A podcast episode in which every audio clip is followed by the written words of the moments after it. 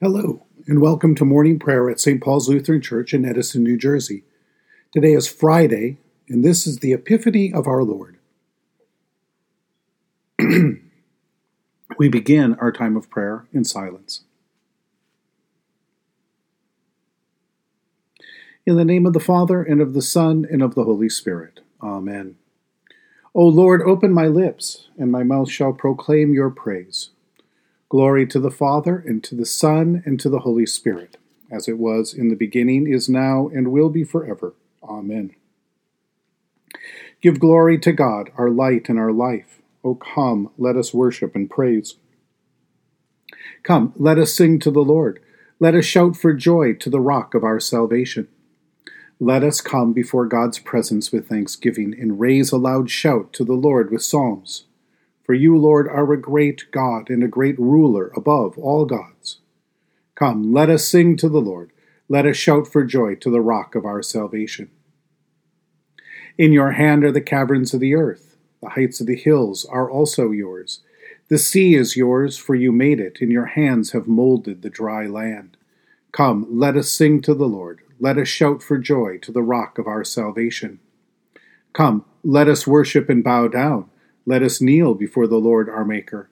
For the Lord is our God, and we are the people of God's pasture and the sheep of God's hand. Come, let us sing to the Lord. Let us shout for joy to the rock of our salvation. Long ago, God spoke to our ancestors in many and various ways by the prophets, but in these last days, God has spoken to us by a Son. A reading from Matthew chapter 2, beginning at verse 1.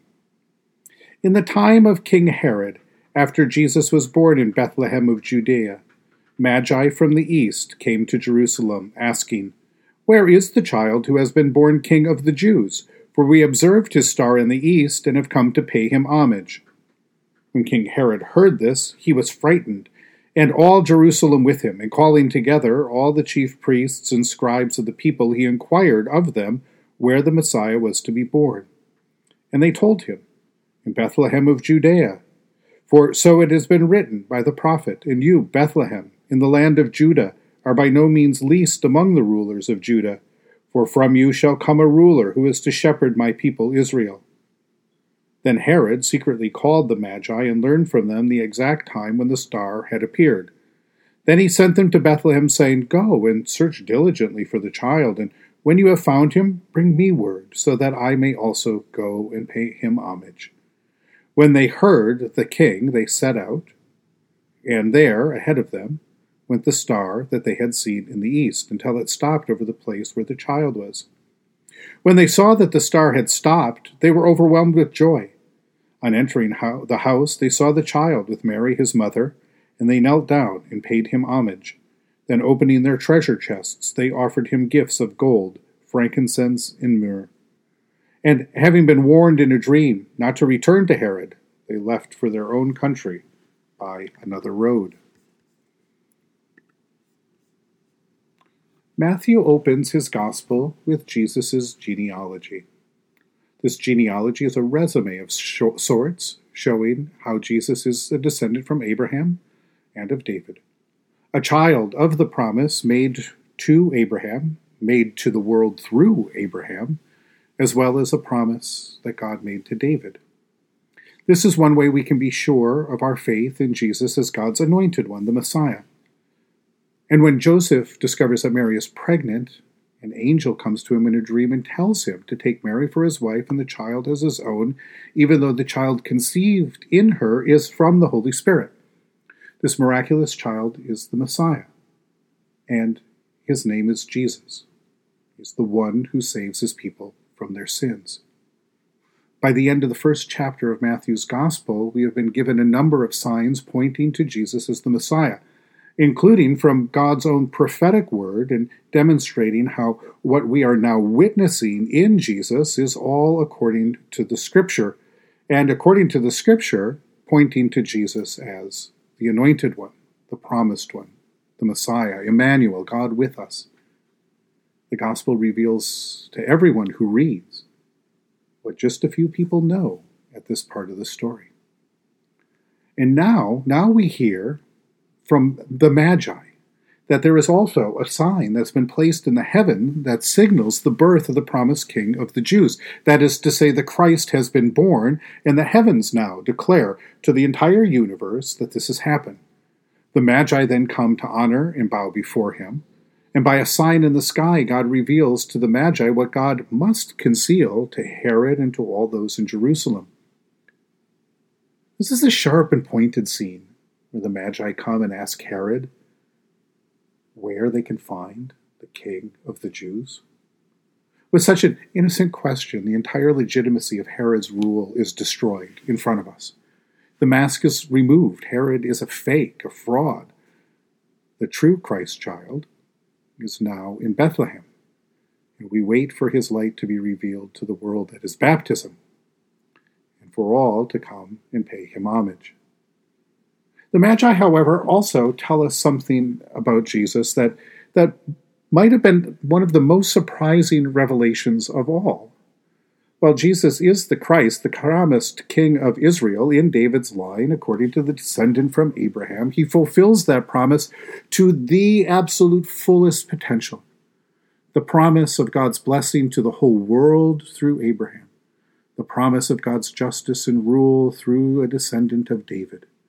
The promise that he is king and lord over all the earth, not by the power of a conquering army or by the fear of death, but by his steadfast love and faithfulness, by his righteousness and his justice, by his love. He comes to set the whole world free from the power of sin and death. He rules to give light and life to all who humble themselves to his humble rule and yoke of love. In Luke's writings, however, our gaze is always to the west, from Jerusalem toward Rome and on and beyond. Here at the beginning of Matthew, our attention is turned to the east from Jerusalem. The universal reign of Christ is a rule of love for both east and west, for north and south.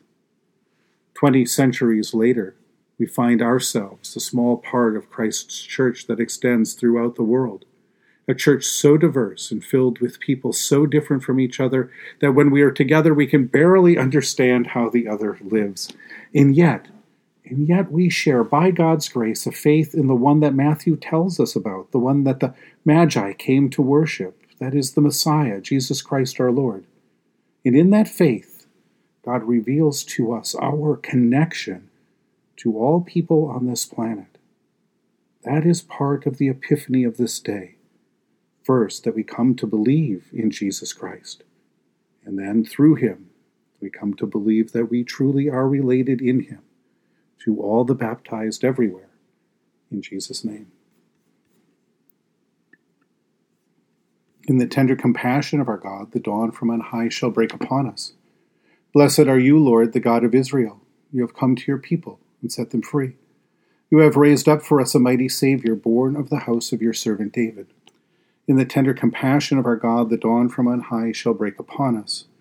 Through your holy prophets, you promised of old to save us from our enemies, from the hands of all who hate us, to show mercy to our forebears, and to remember your holy covenant. this was the oath you swore to our father Abraham, to set us free from the hands of our enemies, free to worship you without fear, holy and righteous before you all the days of our life and the tender compassion of our God, the dawn from on high, shall break upon us. And you, child, shall be called the prophet of the Most High, for you will go before the Lord to prepare the way, to give God's people the knowledge of salvation by the forgiveness of their sins. In the tender compassion of our God, the dawn from on high shall break upon us, to shine on those who dwell in darkness and the shadow of death, and to guide our feet into the way of peace. In the tender compassion of our God, the dawn from on high shall break upon us. The Lord be with you. Let us pray. Mighty God of mercy, we thank you for the resurrection dawn bringing the glory of our risen Lord who makes every day new. Especially we thank you for the sustaining goodness of your creation, for the new creation in Christ and all gifts of healing and forgiveness, for the communion of faith in your church, for the gift of relationship with others. For who else, for what else are we thankful today? Merciful God of might, renew this weary world. Heal the hurts of all of your children and bring about your peace for all in Christ Jesus, the living Lord. Especially, we pray, for the Church of Jesus Christ in every land, and for those who govern the nations of the world, for people in countries ravaged by strife or warfare, that you would set them free and save them from the violence, for all who are at work for peace and international harmony that their work and their witness may bear fruit for the life of others. For all who strive, strive to save this earth from carelessness and destruction, for the sick, for the grieving, for those in pain and suffering, and for all that you have called to bring healing, comfort, and peace. For who else, for what else do we pray today? We give thanks to you, Heavenly Father, through Jesus Christ, your dear Son, that you have protected us through this night from all harm and danger. We ask that you would also protect us today from sin and all evil, so that our life and our actions may please you. Into your hands we commend ourselves, our bodies, our souls, and all that is ours. Let your holy angels be with us, so that the wicked foe may have no power over us. Amen. Lord, remember us in your kingdom and teach us to pray. Our Father who art in heaven, hallowed be thy name. Thy kingdom come, thy will be done on earth as it is in heaven. Give us this day our daily bread, and forgive us our trespasses, as we forgive those who trespass against us. And lead us not into temptation, but deliver us from evil. For thine is the kingdom, and the power, and the glory, for ever and ever. Amen. Let us bless the Lord. Thanks be to God. Almighty God, Father, Son, and Holy Spirit, bless you now and forever. Amen. Go forth into the world to serve God with gladness. Give good courage, hold fast to that which is good, render to no one evil for evil, strengthen the faint hearted, support the weak, help the afflicted, honor all people. Love and serve God, rejoicing in the power of the Holy Spirit.